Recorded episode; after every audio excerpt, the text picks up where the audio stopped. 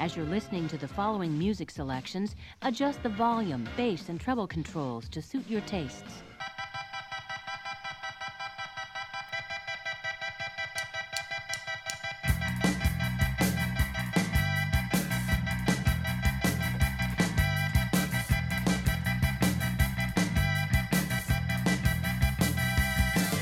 On today's episode of Android's Dungeon, Harry Hall, JJB.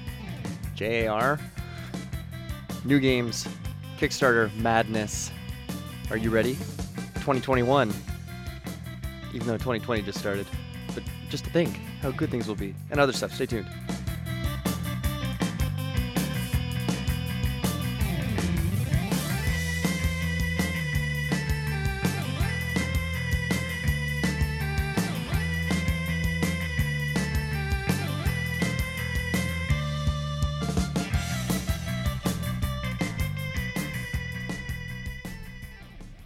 Welcome to CFRU 93.3 FM, broadcasting out of the University of Guelph, Guelph, Ontario campus. My headphones are cutting in and out. I get one channel, then I get another channel. This is Channel 3. this is channel three, where you want to plug in your Nintendo to. Place to be. Nobody understands that anymore. Harry, do you even understand that? I have no idea what you're talking about. Ew, I hate you. Uh, the guy in Um, the studio across from us is looking for headphones. It- Looked over like, huh? Huh? oh, they've got them all. we, we, we have the only, and they don't even work, so I'm not sure what's going on. Uh, Android's Dungeon on CFRU. You are listening uh, either online at CFRU.ca or through the podcasts or possibly through your TV on uh, one of the cable channels. I think it's something like TV? 948. Not even smart, Joel.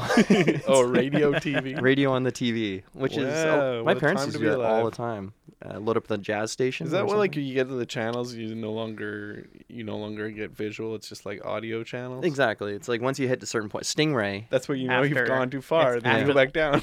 Yeah. It's after the good channels. all the pornography. You're like way past that and on to. Um, the Android's- 24 sports channels. Yeah, right. Like because I want to see every baseball game being played don't you want to? Don't you want to? wa- Don't you want to watch a Japanese Junior League baseball game? Actually, I kind of do when you say it like that. Um, you can check us out on Instagram at uh, I think it's Android's Dungeon. Just search Instagram that or uh, email us Droid Dungeon Radio CFRU. Uh, I thought it was at Khloe Kardashian. Don't well, you're welcome to. I don't know if she's going to be as receptive to your requests about, or your complaints about board games. Uh, I'm Jack, and I'm joined by Harry Hall and Joel Bryant, both of which are reasonably good-looking people. hello, hello. We're all very good. looking. Together, we are one handsome person. Yeah. Let's not push it, Harry. Like, we, we might we might not get kicked out of bed. That's the best we can do. uh, We don't have faces for radio, but here we are. yeah, it's not bad. Uh, so let's get the ball rolling. Harry, what have you been playing recently? well, we've been playing a lot of a, an old throwback, Tzolk'in. How did classic that return? game from 2013. uh, we started playing again because we bought the expansion, Tribes and Prophecies. Right. The expansion came out in 2013 as well, though, so it's uh we're a little bit behind. I think my expansion's still wrapped. I saw it on sale, and I just was like, Oh. one day I'll play the expansion. Honestly, I, I really like Tzolk'in, or we really like Tzolk'in, Right. Uh, as just kind of a, a Here comes the butt. Um, no, no, no, Oh. it's an and. And honestly, the the expansion has breathed life back into this game for us. Is that because of an extra whole gear or something it adds? No, it just uh the thing is that it's the expansion called Tribes and Prophecies. The tribes are the important bit.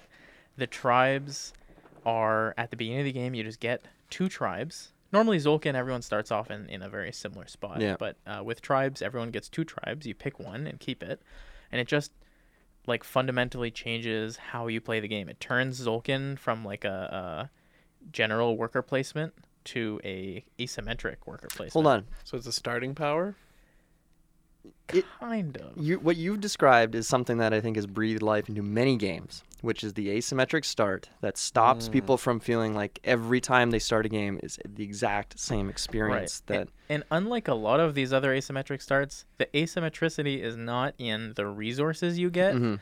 The asymmetricity is I keep uh, saying it, gonna it's get fine. tired of that word. um, it's in how you interact with the game. Like the basic, the fundamental thing of Tzolk'in is that uh, you pl- on your turn you have to either place workers onto these gears or remove workers. Mhm. But then with tribes, you get dealt a tribe that says every time you place two or more workers, you get to remove one worker from any any spot. Do you get And to it- take the advantage? and obviously? yeah, and you take the action of it, and it totally changes. You sit there and you get your tri- you pick your two tribes, you pick one, and you sit there and you like think.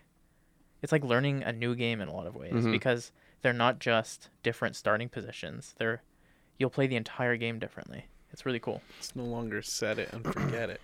Yeah, exactly. Well, that's kind of what I think Viticulture Second Edition was trying to do with the Mamas and the Papas of this. Mm. You're supposed to start on different grounds, but for the most part, and I think it does an all right job with this. But you can, there's obviously better Mamas and Papas than others, and there's obviously better Yeah. choices at the start than others. And it's like, should I start with like a medium cellar, or would you like two dollars? It's like, hmm. Right, right, right. And the money may not be exactly right. Or you but- get the you get the uh, mama or the papa that gives you the building that gets you another summer or winter card. the cottage Mm. right And it's from the get go. it's just the best one. It's Yeah. ridiculous, but anyway, it's still the same idea. The the idea of like, okay, everyone's going to have a slightly different start, and hopefully, you can branch out, and everyone kind of does their own thing better. For sure. Which is And I don't want to disparage viticulture too much because No, it'll feel free. appear on it'll appear on Joel's recently oh no, it's what I just played. Uh, no but, like, spoilers. we, we don't really play viticulture anymore because it's uh it's often the, same.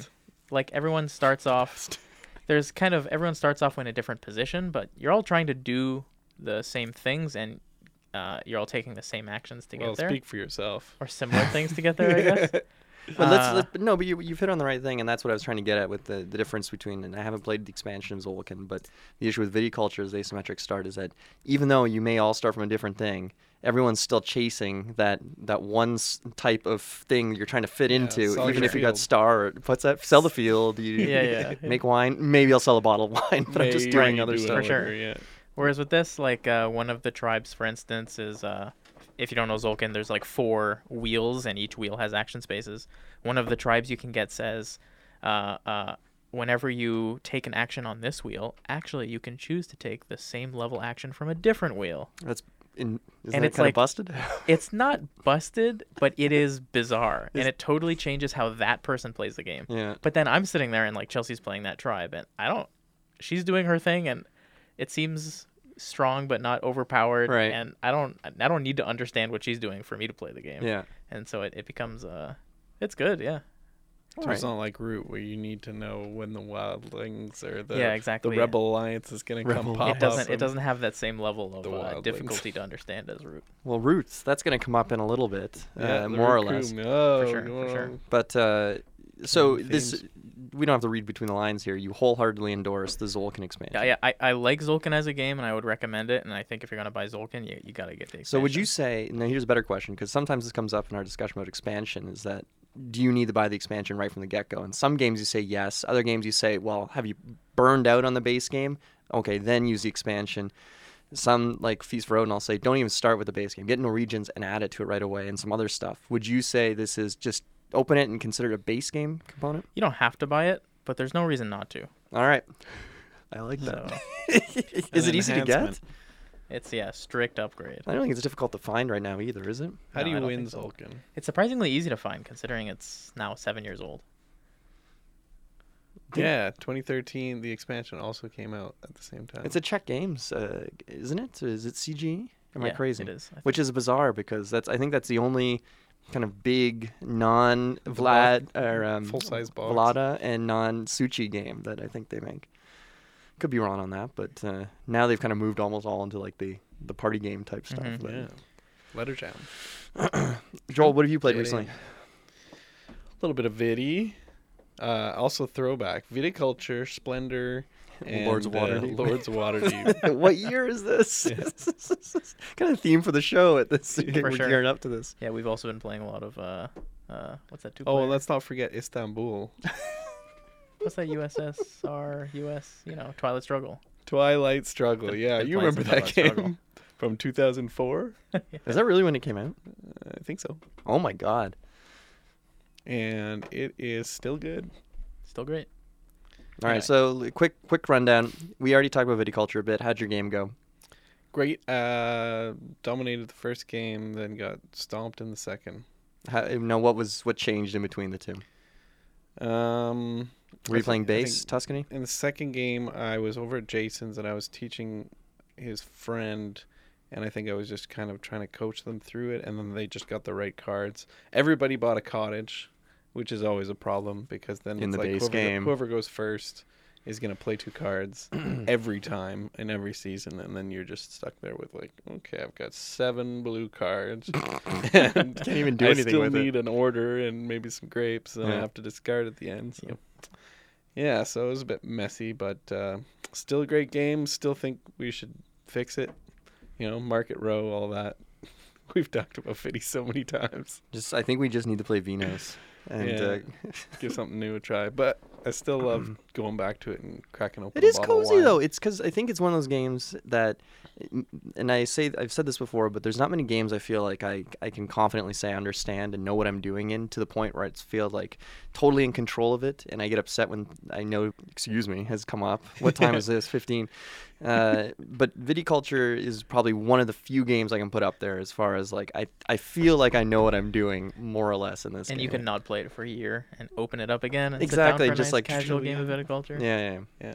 And the other thing is that you can totally sell it on the theme. So this was kind of a situation where it was like, I don't want to say casual, Say but it. a, a new new to games gamer uh, showing up, and we wanted to introduce them to something that was accessible, right? So you're looking at your worker placements, and eh, maybe Stone Age, but is it as interesting? And I think viticulture is one of the most accessible worker placements you can throw down and say, "Look, here we're gonna crack open a bottle of wine. We're gonna make wine. Here's the orders. You're gonna but that's you're a gonna- lie, Joel. you're gonna get grapes. You're gonna plant the grapes. You're gonna harvest the grapes. You're gonna make the wine, and then you're gonna put it on the boat. That's all you gotta do. I know it's untrue, and everybody knows it's untrue. But you know, in theory, that's what you do in the game. And then you re- then you tell them it's all about these cards that are randomly drawn from a deck. Yeah, just so Yeah, you know, these you- visitors critical. Yeah, Just you, hope you, you, luck s- into you it. stop your opponent by uh, just never making wine. Well, I just placed my starting guy on like the the victory point spot, and then there's one, and then I, I start selling and rebuying my field every round, and that's another victory point. And then the cards give you victory points, and maybe you'll do it. And I think it's worth noting that Jason, for some reason, doesn't like Tuscany. Uh, Yeah, that what do you say? It, it makes the game too long, yeah, which I loser. Yeah, he's obviously a loser opinion. Low energy, not good. But it's not totally wrong. But at the same time, it's like, okay, would you rather play a longer game that feels like you have more meaningful choices and you're actually playing a good game, or do you want to play something that feels random and predetermined and for the most part, kind of like who goes this place first is considered to be for the sure. winner. But on the other hand, I don't know. It's um, I sometimes I'd rather play the short one just to to get through it.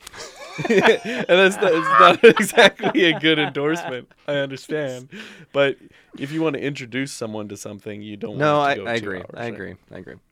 All right, so viticulture. Uh, then what was next? Well, Istanbul came before, but Who uh, cares? Yeah. Uh, still a great game. Still, I don't have any complaints about Istanbul. We played the base game. We have coffee. It's still sealed, just like your expansion of Tzolk'in. Yeah.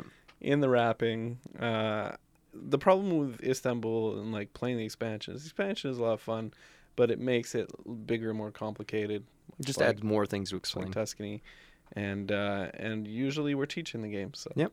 Don't want to break that out. Fair enough, and I, I think base Istanbul is perfectly fine as it is. That Ah, uh, it's beautiful. that's it's one, definitely one of those games though that I think if you know what you're doing, you should be thoroughly crushing somebody who does not. Yeah, you're never you're never gonna win on your first game. It's like Agricola. It's like Yeah. forget about it. Just enjoy the ride. and that's why like if you're playing, so if two people know what they're doing, there's a wild card. Then it's just like you're both sweating because oh no, where are they gonna leave their worker? What are they gonna do? Oh, they're blocking me. yeah, and we played five players, so it was like you were just Madness. throwing that money out. There's no way you're getting where you wanted to go without paying something. That must have been kind of fun though, in the sense that Yeah. you're you're always kind of looking and you're just like waiting for Yeah, it's someone to pay you. Yeah. yeah. Yeah, and then sometimes places were like almost completely blocked off because there were two people there. You have to pay. No four way you're paying both of those guys. Yeah. So So that was a lot of fun. Cool. And then Waterdeep was an amazing game. I got like 230 points, which is definitely my personal best ever. And Sam beat me with like 238 by I, I think she got 13 One Lord cards and I got 12 Lord cards or something. This is nuts. So that's definitely a knife's edge game with you two, where it's just like there's no room for error because the other Yeah. person is. Uh, Well, it's, you train yourself on these apps. If you ever get a chance to play a game on an app and you have long drives or long trips or anything like that, you're going to end up on the plane or something, you know, you end up playing that up a lot. You with your uh, what, what's the Through the ages. Through the Ages app? but I don't even know if I'd be any good against a person Dominion because I know how the computer plays, and I'm just used to like dealing with their nonsense. So. But Harry here is like calling me the expert when it comes to Twilight Struggle, but really like the only opponent I've ever beaten consistently is a really stupid computer that cheats a lot. Joel Yeah. uh, Joel spent nine hours playing Twilight Struggle on the way to Indianapolis. yeah. It's a long. Well, time. no, we, we waited until 4 a.m. to get our passes, and I was playing the Yeah, whole time. I played so much I felt sick, and I had to stop playing for like a couple days. I, I like Twilight Struggle. I don't like Twilight Struggle that much. I'd rather just stare at the wall. I think than nine hours. But Holy because of it. I know all the cards and Harry's Yeah. right. Yes. Like, we we can still spend an hour debating like various card hand strategies. Yep. This kind of thing. But that's the, what you've just mentioned, though, and the same thing to an extent with Through the Ages. Have you played it, Harry? Uh, no. The the app, it, and we've talked about this again before, but it's one of the games that the, it's great to have a copy of, and I'd love to get it out. But every time you look at it, you think about all the setup and the bookkeeping and the fiddliness of it, Hmm. and then your mind just drifts over to the computer that's right there, and it's it goes on sale so often that I think everyone should has a, have a digital copy of Through the Ages. Yeah. Um, but it's another game that it's one thing to know the mechanics and how to play a game, but a game that like Twilight Struggle, where there's so many cards, you have to understand what's coming up and what's going to be there. And that way, just like a veteran Twilight Struggle player knows what's going to be coming Hmm. and what to prepare around and what to expect and what to aim for, a veteran Through the Ages player will know, like this leader's coming up or these sort of nasty wars or, events can be in the pipeline, and this is what I should be aiming around. Versus like, whoa, boy, this is a total shock to me, Yeah, and I'm sure. I'm crushed. But It's just like that for me and Sam for Waterdeep for sure. You know, we know every single card in that deck, and we're fishing for certain quests Yeah. so that we can get to them. It's good to play games. Like it's good to learn games and become good at games like that with a consistent group. Mhm. It's really rough if you're the only new player, right? Yeah, and it's not fun to be playing unless you've got somebody kind of really. And I'm one of those guys. I'd prefer to have. I need training wheels for enough, and I don't think I'll have enough time, a good enough time, playing it just like dumping Just, me in a like, Twilight blind, yeah. struggle and just being like, okay, well, really, this is on me. I got to learn this one. so. Ha! You're putting influence in Israel. Idiot. yeah, it's a yeah common mistakes. We talked about this uh, with Chris because Chris is learning and then- Boosting Japan. but Come Chri- on, Chris buddy. has been stomping. Yeah. Uh, Chris has been consistently stomping Stefan. I Really? Left, I left my copy there, so they haven't actually bought it yet. But they've been pl- they've probably played four or five games now. Good for them. That's Cool. nice to hear. He's going to play tonight. I am right after this Where are you playing? at my house. Do Of you, course. Do you have a copy? Uh, no, but uh, uh, a close friend of mine in Kitchener is bringing over his copy. All right. I played like four times in the last three weeks. See, this, this is fantastic. What the No, go on. Please, no. I was just gonna say there's some renaissance of Twilight Struggle I can't figure out, but I'll. I I'll was just it. gonna say for the quality of the game, it's insanely cheap. It's like Yeah, it's less amazing. than forty bucks. Really? Yeah. Hmm. And it, it, GMT has great production. I just want to put it out there. Like you can hate Looks chits great, and all that yeah. stuff, but it's a when you open up a game with that, it, it's just For sure. lovely. We spent our downtime reading through like Cold War events on the outside of the box, which is really nice. Yeah. And you can even open up the details. the appendix and read through. Each Yeah, card has a little history written exactly, about it, which is I hadn't really even heard of some of these things before. I was like, oh, Yeah. this is interesting. This is entertaining. Um, my what have you been playing recently is going to be very sad Uh-oh. because there has not been uh, many board games The played Witcher recently. 3. The Witcher 3 is as close to a game as I can Oh, say, and it's a real game. But as far as board games go, Harry's um, favorite video game. Yeah, log on to The Witcher 3, play some Gwent. See, I, all right, uh, hold on. I do have an actual game because I'm going to piggyback off of something we did. We played in this exit game. We did the second one of is the it the ca- two-parter? the catacombs, of Catacombs? horrors Yeah. or Oh, horror or yeah. something. And I uh, love that last puzzle. so we, we're not. I don't want to spoil anything. The it is. I don't know if it's the hardest one we've done, but it's. I think it felt like the most difficult and fairest in general because the the I think the night one or the haunted castle or Forbidden Castle or whatever it was called. I think that was the most difficult one we've done, but it didn't feel fair. Just infuriating. It just- right. it was So you like look up the solution, you go, oh, come on. That's- you know? Exactly. Well, yeah, sort of. For the castle is more just like just this, these looks of sadness Yeah. that these. How was I supposed to get It's- versus? Mm, yeah, yeah, it's yeah. you're right. It's like it's like what you feel about the solution once you know Yeah. it. It's either like I should have had that, Yeah, yeah. that's the dumbest thing I've ever heard. Yeah, yeah, and that the dumbest thing I've ever heard. That was the castle. Yeah. It, like to if it had a subtitle, that's the dumbest answer I've ever heard. Versus the catacombs, where ninety percent of it was oh, and then there was there's one involving you have to build this cube, and there's a neat puzzle involving it, and that's all I'm gonna say. But it was We didn't need to spend 35 minutes. we didn't we spent 35 minutes on this and we were doing everything correct but it just wasn't coming together in a in a way that the designers i think intended it to and for us to interpret it and it was just frustrating um, but aside from that i think all of them we did a pretty good job and aside from chasing a couple red Yeah. herrings here and there but You also played uh, Terra Mystica. all right i guess like oh yeah we forgot to talk about that last week all right quick yeah so we did the escape room this is the last start. Yeah, yeah. So the last thing I'll say about the escape room or the exit game is that this is for people who really like these games. If you uh, are have played a bunch of these before and maybe you've said they're too easy and you're a tough guy, then try this one. It's a two-parter. It's going to cost you a little bit more, but it's fun. There's some good answers. There's some good stuff to it. Yeah, like the House of Riddles. like, like don't play that if you don't play the House of Riddles if you've played a bunch of them. Don't play this one if you haven't played any. Yeah, those are good extremes there, and it, they're not getting. I think they figured out their difficulty scale because some of them were just all over the place. Um, and like Joel was saying, so I think it was two weeks ago. excuse me, I got to play Terra Mystica. And that's my only, I think, second or third time I ever played the game, Hmm. and um, I I had a good time playing it, and I don't know what else to say about Terra Mystica. It's just one of the driest games you'll ever play. Yes. And You're it's, gonna it's shuffle your long. beads around. it- yeah, yeah. It's it's. I was talk, I was going on about um, Chip pusher.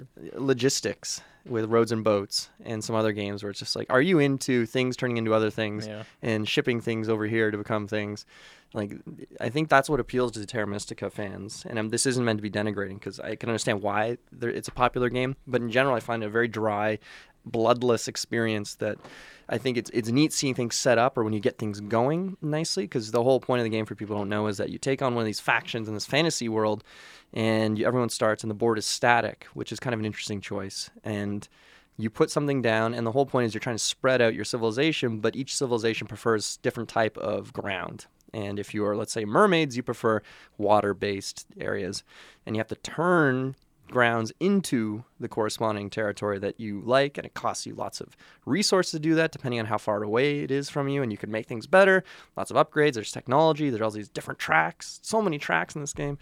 Um, and there's a way more to it but it's it's just uh, this i think it's just boring and i don't throw that around lightly.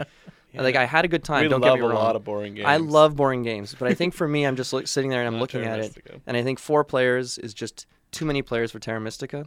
It, it feels like you're just not really excited the whole time, even though it does have some interaction in the sense of it is a euro. I can't blow up anything of yours, but if I build next to you, you have the opportunity to spend VP to get power. Uh, and power is like magic stuff that you have to move from one pool to the other, and then from that pool to another pool, and then it goes back to the beginning. That's like the best the example of it. exists. It's like magic or power is really like powerful. It's really cool, but you're just like shifting your little bees Yeah. between these three pools. It- it doesn't it's- mean anything. And And I remember, I think we tried to learn it once at uh, the boardroom. Yep. Rest in peace. Rip in peace, boardroom. And I remember, I think everyone was just looking at each other, going, "What is this game?" It's just, it felt like a parody. Uh, Yeah.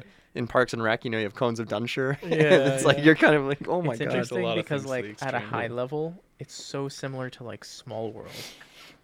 Like, wait, hold on. A high level, it's similar. at, a, at a high level, it is the same game as Small World. It's a Why? hex-based area control game where you play mystical, like Yeah, I guess fantasy so. factions.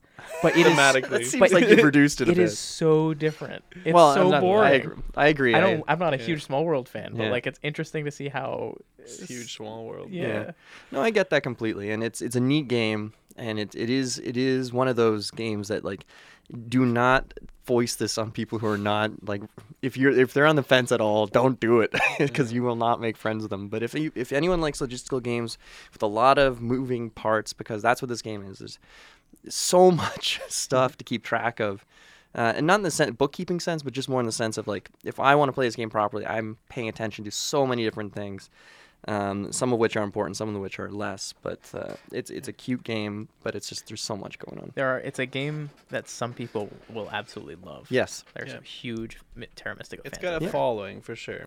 and It's we've like got terraforming Mars. yeah. Well, you know, But and it's kind of similar. Another right. hex space. Oh, heresy! You don't even believe that.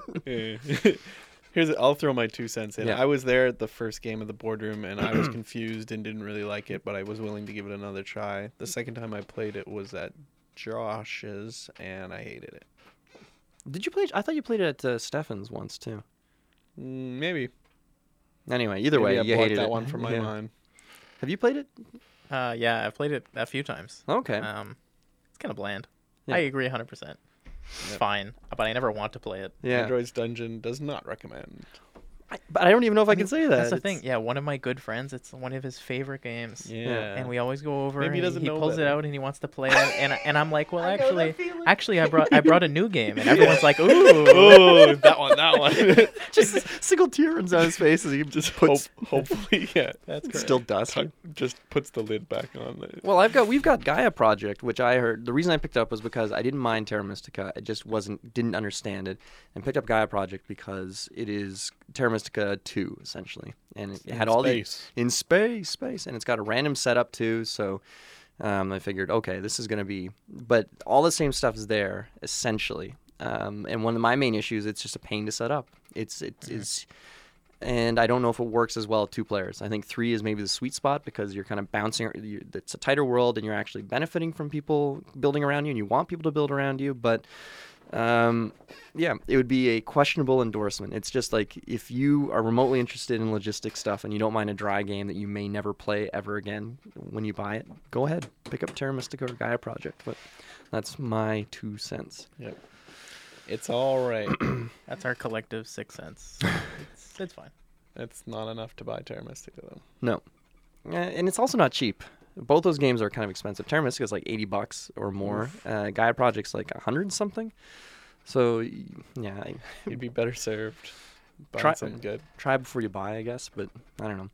Um, and I think the last thing I'll say before we go to our musical break is that yes, I have been playing The Witcher three.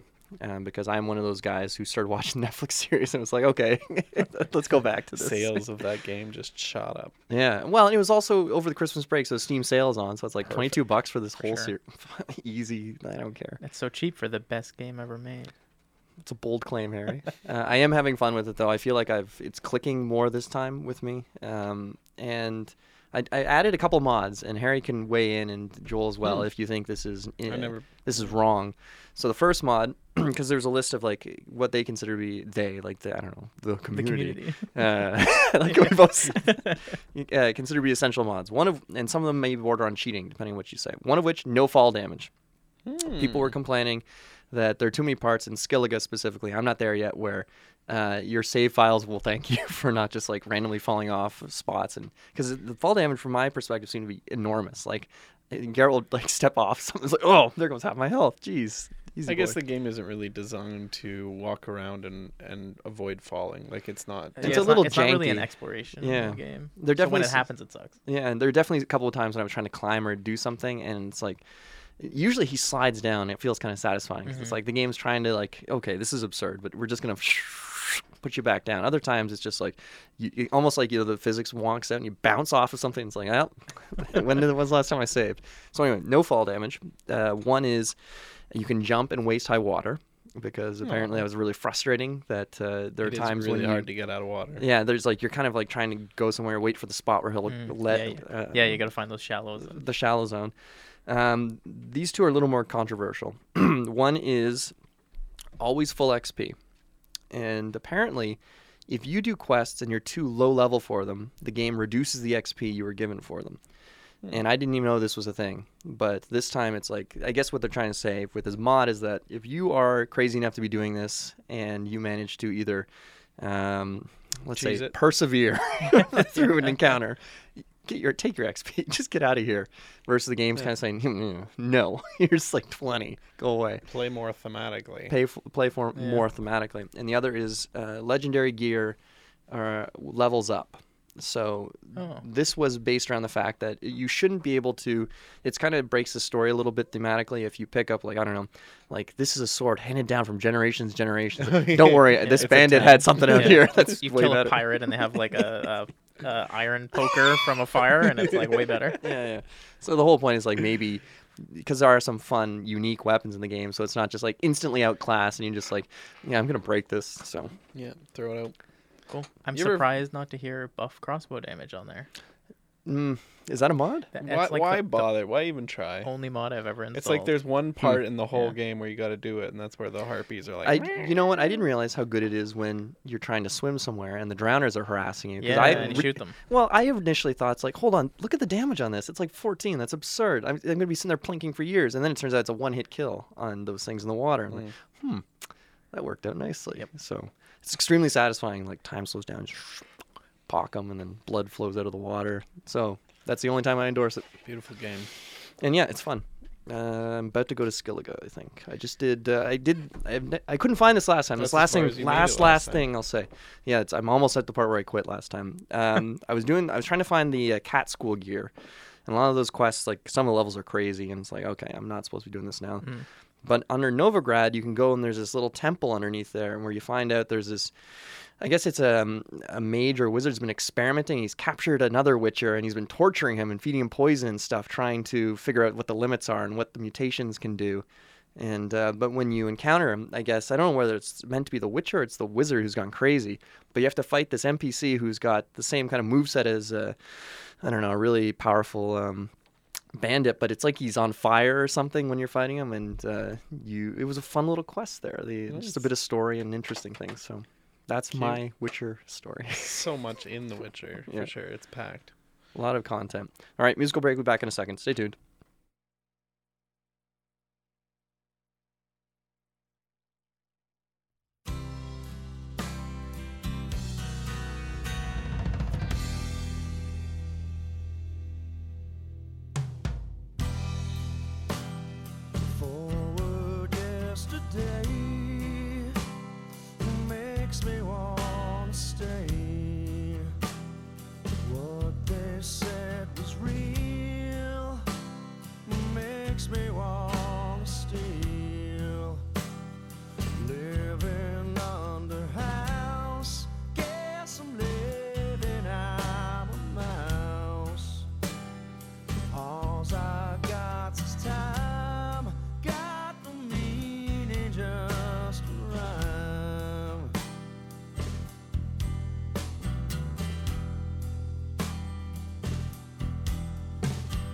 Take time with a wounded hand, cause it likes to heal. Take time with a wounded hand, cause I like to steal. Take time with a wounded hand, cause it likes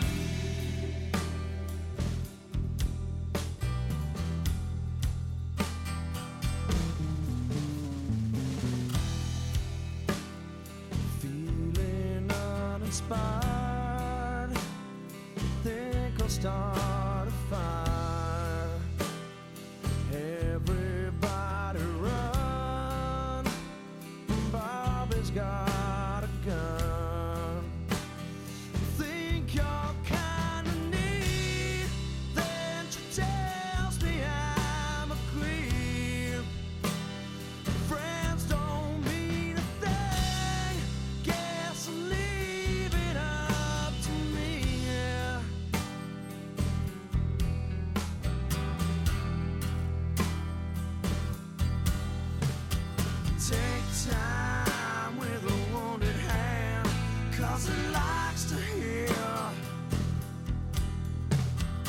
Take time with a wounded hand, guess I like to steal.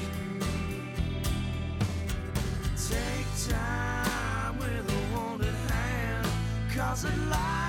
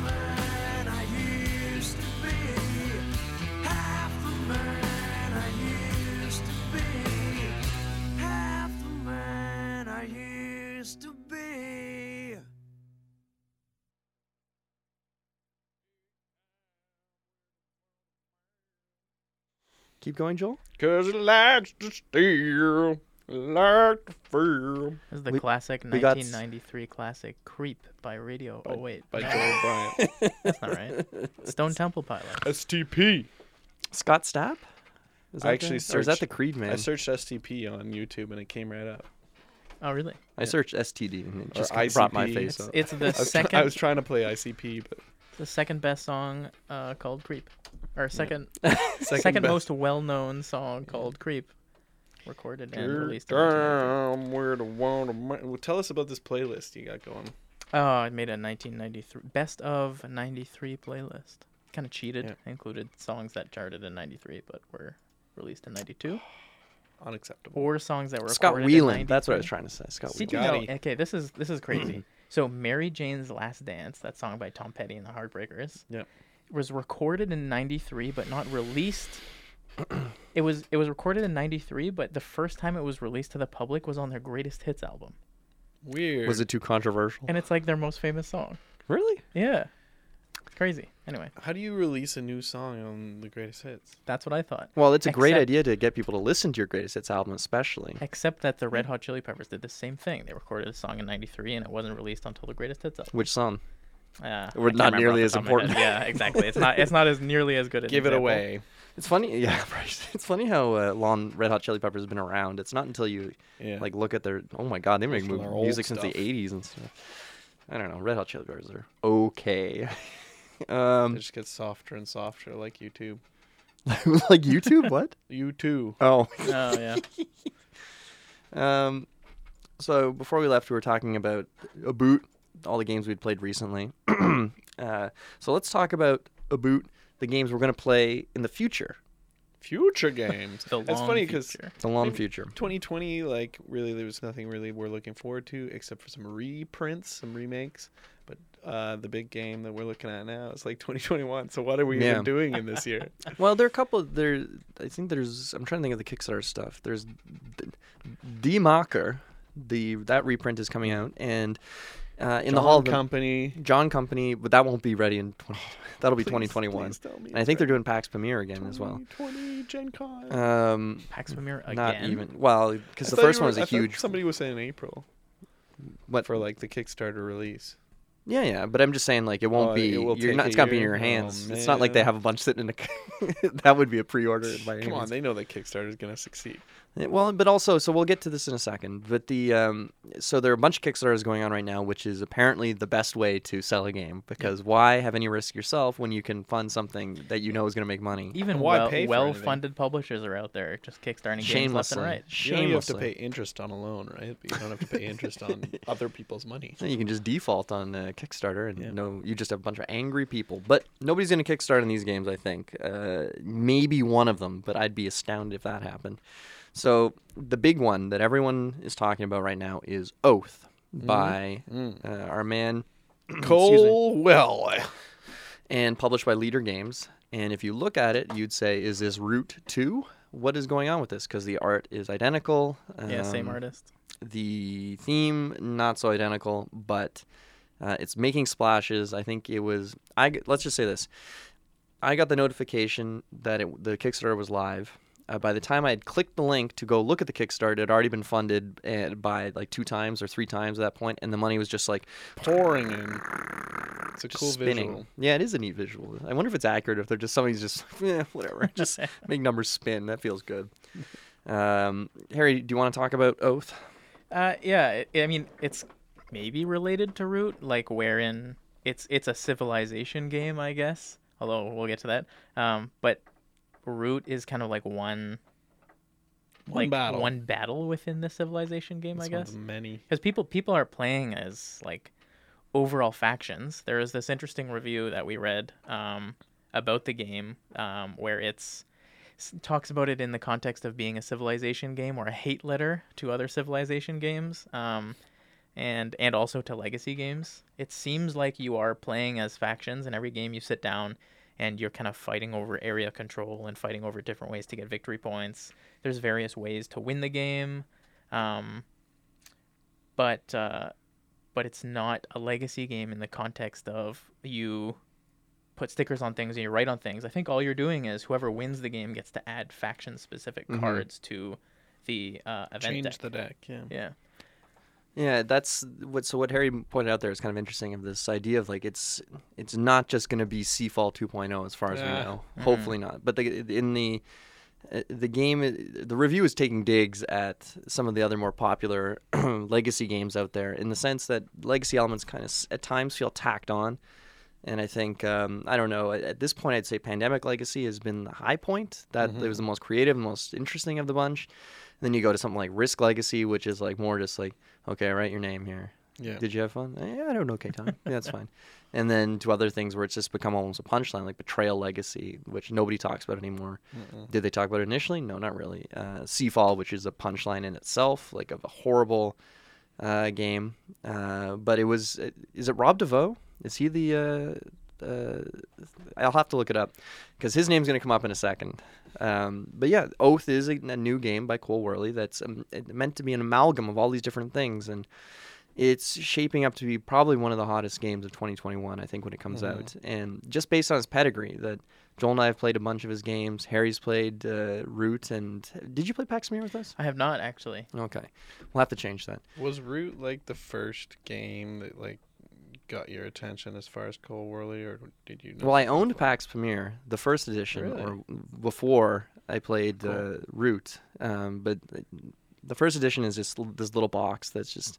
It might as well just be a relic at this point because there's no chance in Is it like just the cards, or what? It's cards and it's got like borderline little tiddlywinks as like Oh. uh, the pieces, and you just lay the cards out to form the map. And it's novel in the sense of like you. This is a very simple way to represent what we're doing here, but Mhm. it's no, no, not in a million years would you play that over the, the second edition.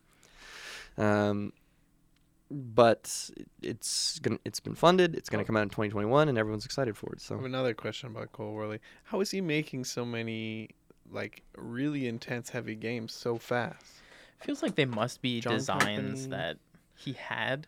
Yeah. Root got Root got uh, produced to great success, um, and then maybe he had these designs that only needed some more fleshing out. Yeah, I guess he already had Pax Pamir, but John Company, like when was that? When did John Company come out? it's 2017. So Seems like he's been prolific, and it's just it's it's not fair how good his games are. he's just too good. yeah, he's a very he's a How busy does man. He do it. And uh, Infamous Traffic, which I haven't yet got to play yet, but it's another example of these games. So he's just he's a busy guy, and I think it's because he really does understand and really like this world of board game design. But he's also uh, got that historical background where he enjoys blending history or themes throughout history into these gameplay elements and trying to recreate them, not in a totally one for one simulation aspect, but also these semi abstract recreations. So Yeah, I like that the the uh, the cute woodland theme of Root was almost a, another Afghanistan battle. yeah, absolutely. Phew. Might as well have been Pax Pamir. I don't know. Pax Pamir two. two. Uh, so anyway, so Oath, big one. Uh, the next one that has made a bit of a splash, or maybe a thud, depending on um, what you look at, is Return to the Dark Tower, and it is definitely the flashier of the the bunch. And the whole gimmick of this is that I guess in the '80s they made a game called I don't know if it was just the the Dark Tower or what, but it's a board game that comes with a central gimmick of this giant electronic uh, plastic tower that you put in the center, and it controls the fate of the players and throws monsters and creates randomness and does evil things to you. Um, that in itself, big deal. Whatever. It's a flashy, miniature-filled, overproduced board game. Run of the mill. I hope it's as thrilling and as fun as the Gunslinger was. don't don't. I could still got PTSD from. Um, it's the designers that's interesting. So you have uh, an, a little guy that you might know as Isaac Childres, uh, famous for Gloomhaven. Never heard of obviously. him. GH. It, it was a small hit. Uh, didn't make much noise, but uh, so he's working on this, and he's also designing it with uh, Rob Daviau. Um, and I'm I'm just looking up right now because I'm fairly sure that Rob Daviau, Bobby. Bobby, Bobby D. uh, and Betrayal Betrayal Legacy, There it is. That's a lot of design credits. Mm. um, and I think there's also on there. So I'm pretty sure if I pull up Seafall, just give me a second here. Seafall 20. Oh man, time has passed. Seafall, Rob Daviau. Uh-oh. So you've got a little bit of a, a mixed bag with this one. So Isaac is this god amongst best, men. Best of the best and and worst then you got the Rob worst. doing. I'm- I'm not sure what, but uh, there's nothing against Rob. Hopefully not much. but uh, it's but I recommend looking at the Kickstarter just because of the difference. So Oath isn't cheap. I think it's um, 100 bucks plus shipping, which isn't insane. 100 100 plus. Return to the Dark Tower. I'm pretty sure the base uh, game is going to cost you like 200 something US. Might be wrong, but it is extremely expensive. Then you're paying an extra 30, 40 bucks in shipping for this thing. The box, I think, is hilariously large because if you think about everything you got to do to fit this stuff in here. Um, Do you like minis? do you like minis? And I think that's where, and we've talked about that before, this before on the show, is that minis sell games to, I, I don't want to say non-gamers, A but wider audience. a wider audience. Uh, because nobody wants to look at chits on, uh, on if you're trying to sell a game that this price. Except for me. Yeah, right. So, Harry, how do you feel about these two Kickstarters? Yeah, I mean, I am interested in Oath, very interested in Oath. I, I will say about uh, Return to the Dark Tower that uh, if you look at like Isaac, uh, you know, designer of Gloomhaven, his uh, other games, founders of Gloomhaven, I've got both of them. sad. you know, not not that good. You've got no. founders. Yeah. Oh, I yeah. kickstarted it. Was it any Oh. good? no. No. Yeah. I d- I it's d- fine. It's it, there's some fundamental errors in the, fine. the way the game's laid out. That's the part of the issue. I, but anyway. debated buying it only because it was on J and J's like heavily discounted Yes, clearance. it's in the rack, clearance section, because which I think they had overproduced it. yeah. Speaking of games that nobody talks about anymore, remember that game that Matt Leacock made that like looked interesting but the design sucked? The one from Gen Con? Everyone was buying it at Gen Con, and then I haven't heard a word about it. Mm, What was that game? remind me. Do you remember anything remember about the, the game? name. Yeah, it had a very Ooh, yellow. really made an impression. had a very yellow player board. Oh, you couldn't see anything. yes, of course. that must have been the prototype, though. Uh, no, No, that was that the was the production version of the game. game. No way. Yeah. Sorry, I need to correct. It's US $125 for the basic copy of um, Return of the Dark Tower, but everyone's going to go in for the 225 yeah, for sure. Yeah. James, Just- just Jamie, can you bring up Matt Leacock? Yeah, I'll pull it out This game Just want to, yeah. So it's uh, it's two designers, not guaranteed to be good. To be fair, Rob Daviau was only uh, an artist on Seafall, so he, he was he wasn't making that terrible. It says designer Rob Daviau. Oh yeah, he is. Sorry, I could only see the Trying to artist. Give him uh, too much credit or Yeah. not enough credit. Is uh is is design and artist the same as directed and starring? Executive producer. Um, So it'll be era, his- medieval age. Was Era, it yeah, that's the one. Yeah, yeah, we played it. It was actually fun. If you could see what uh, your goods were going up on these charts, then it would have been a lot more fun. Oh my god, I'm looking at it now. Yeah, yeah. Look at that yellow. It's chart. hideous. And like, look at like that. There's actually imprints on There's, it, there's writing on it. Like there's there's and you have to be able to know what they say, but you really just you can't. It tell. looks like something from 1983. yeah, exactly. But All it's a could be one neat design. I kind of appreciate what's going on here, but it's just oh my. The pieces sure. going onto the board were really pretty. Yeah, like the, the the idea behind this board is great, but uh, execution. It looks kind of like Mastermind. You ever play that game? Mm, Mm-mm. a little bit. anyway, uh, Joel, what are your thoughts? Um, 100% I'm like sold already on um, on Oath. What's the full title of Oath? Uh, give me two seconds. Oath uh, something something something. Chronicles of Empire and Exile. Yeah. Wait, is it? Yeah. That's the, By that's- Patrick Leder. That's some some cojones on Patrick. Patty. yeah, I'm uh, I'm 100% like everything that uh, your spaceman Spiff Yeah. boy said was like bang on. Yeah. This is my kind of game, and I, I the only thing that scares me is the prospect of having to get the same people to come back every time so that you can Mhm. properly play it legacy style, which obviously Harry doesn't have a problem with. Yeah, we have a weekly board game group. It's the same four people, and Yeah. I'm this would be the perfect game for us. Yeah. for sure.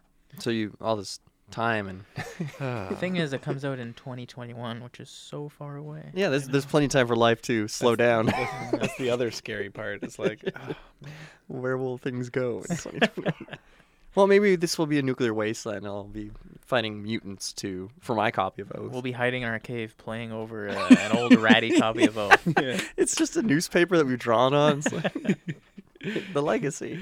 playing Captain Sonar with just chunks of cardboard. Anyway, Uh. sitting at sitting at seven hundred fifty one thousand. And what was their goal? uh, something lame? Sixty five thousand. Oh, So- This is Canadian, by the way, so the U.S. figure is probably took something- almost nothing for them to to like produce it. What a Yeah, joke! In Yeah. case you were concerned that you know, like the most Not gonna popular make it. game of 2017 was gonna have a failed sequel, it's it looks like it's it's gonna make it. Folks. Yeah. So anyway, that those are the games that uh, I, I'm fairly confident you'll be hearing a lot about, for better for worse. Oath for sure Mhm. in the hobbyist circle, like the people that know. The people that know Cole Wehrle by name and really are excited for his designs will be sitting there going, "Oh, okay, can't waiting for this, waiting For for, sure. this." Return Dark Tower is going to be that thing that I think, like the Kickstarter for it was, they're up to 2.3 million dollars in their Kickstarter, That's which crazy. is makes perfect sense. Why not? I will add, if I can, two things. Yep. The first thing is uh, I was reviewing uh, uh, the Dice Tower. They had top 10 games of 2019. Uh, and in one of the members of the Dice Tower, one of their top 10 games was. Hold on, I'm not there yet. no, go on. I'm One kidding. of their top 10 games was the Funko Pop game, which apparently is really good. The Didn't you Funko play Pop it? strategy, yeah. So Apparently, just it's amazing. I guess I mean like there's this whole miniature Funko Pop thing Yeah. to, to draw in money, but it doesn't necessarily mean it's a bad game. Well, and that's it. There, there are issues with licensed games where I think most of the time Mm. we've been like we grew up when license equals crap. It's meant to be Oh, yeah. shoveled out, tied in with something, and it's just like meant It's to trick you. mostly the case. It's mostly the case. True. Like, you, how many times do you walk and see Walking Dead stuff, and you just your eyes glaze over, you Oh, yeah. instantly disregard Or it. you, if you go out and you see a licensed trading card game, ooh, get me out of here. Except for DC. um, zombies, Cthulhu. There's a couple things that are just like instant red flags where you just typically ignore it. But there are cases where, who knows? I, I don't know anything about the Funko Pop thing, but maybe they partnered with somebody who actually knows what he's doing, Mhm. and they're like, okay, well, we, here's the thing: you just gotta have Funko Pops, and it's like, yeah, yeah. easy. All right, yeah. Yeah. And who knows? Turned into Yeah, you're probably right. There, there probably wasn't Funko Pop that came up with that game. It was probably somebody who was like, I have a really good idea for a Mm-hmm. game. And then Funko Pop was like, yeah, we'll buy it. Funko Funkoverse strategy game, seeing at seven point seven on the Geek. To be Um, fair, like, it also has disappeared from people talking about it. But For sure it has. people liked it at the time. But yeah, apparently it's like fine. And you know, if if you really like the miniatures and the gameplay is fine, then hey, eh, maybe it's all right. Well, yeah, like w- I don't think any of us are going to be poo-pooing a game because the ugh, I don't want to play with a Funko Pop. Even though Yeah, the game's yeah, yeah. fantastic. For sure. Before we go, Jack, you want to mention what we're going to try to play this weekend? So I think, uh, assuming that God does not come down from heaven and just freeze Earth and Ragnarok, Blast uh, us. the we're going to try Civ on Saturday, which is the veterans game, Another tight six player game. tight six-player game. Assume hopefully, and uh, that'll be interesting. I think. Uh, did we decide whether we're going to use buildings or not? We are trying the building. Okay. Oh. Maybe, maybe it'll be a game day reversal. we'll wait see, for the we'll call in We'll the field too. Enthusiasm is waning. It it was never there for me, but anyway. Uh, and then on Sunday, uh, we are going to Toronto, and hopefully we're going to get to play Dune, assuming Yep. everything kind of comes together on that one. Ben H. Essert the Ben H. make a return. So it's going to be a busy weekend of gaming. Uh, Harry, do you have any plans? Uh, no, I will be going skiing on Sunday. Where? this guy. I will be engaging in physical activity in the outdoors. I know it's terrible. Where are you skiing? Uh, probably just going to Blue Mountain or Craigleith. We'll see. And Eh, how many in- board games are you Ontario bringing region. to? Uh, probably zero. I know. We'll be spending What? most of it uh, on the slopes. Uh, I will add. I guess I wanted to include in upcoming games. The only game I've seen that is scheduled to come out in 2019 that I'm excited about is Mariposas, Emily? Hargrave game. Yeah. Which is kind of Oh, exciting. yeah. Same designer as Wingspan. It's like, do you li- did you like the or Elizabeth? Hargrave. Yeah. Did you like the birds? Yeah. Here's How butterflies. about some butterflies? They who, also who have doesn't wings. like butterflies? Adorable theme. Different publisher. Not. Uh, I'm Yeah. surprised it's not another Stonemaier I thing, think but that she also has another game coming out from a third publisher. easy. So I think she's just signing left and right after Easy. Wingspan. Makes me a little worried, but uh, She signed our games. Yeah, it's true. it's pretty cool. All right. Then keep an eye out for Mariposa. and until then, I am Jack. I'm Joel. And I'm Harry. Thank you for listening. Stay tuned to CFRU and have a good day. Goodbye.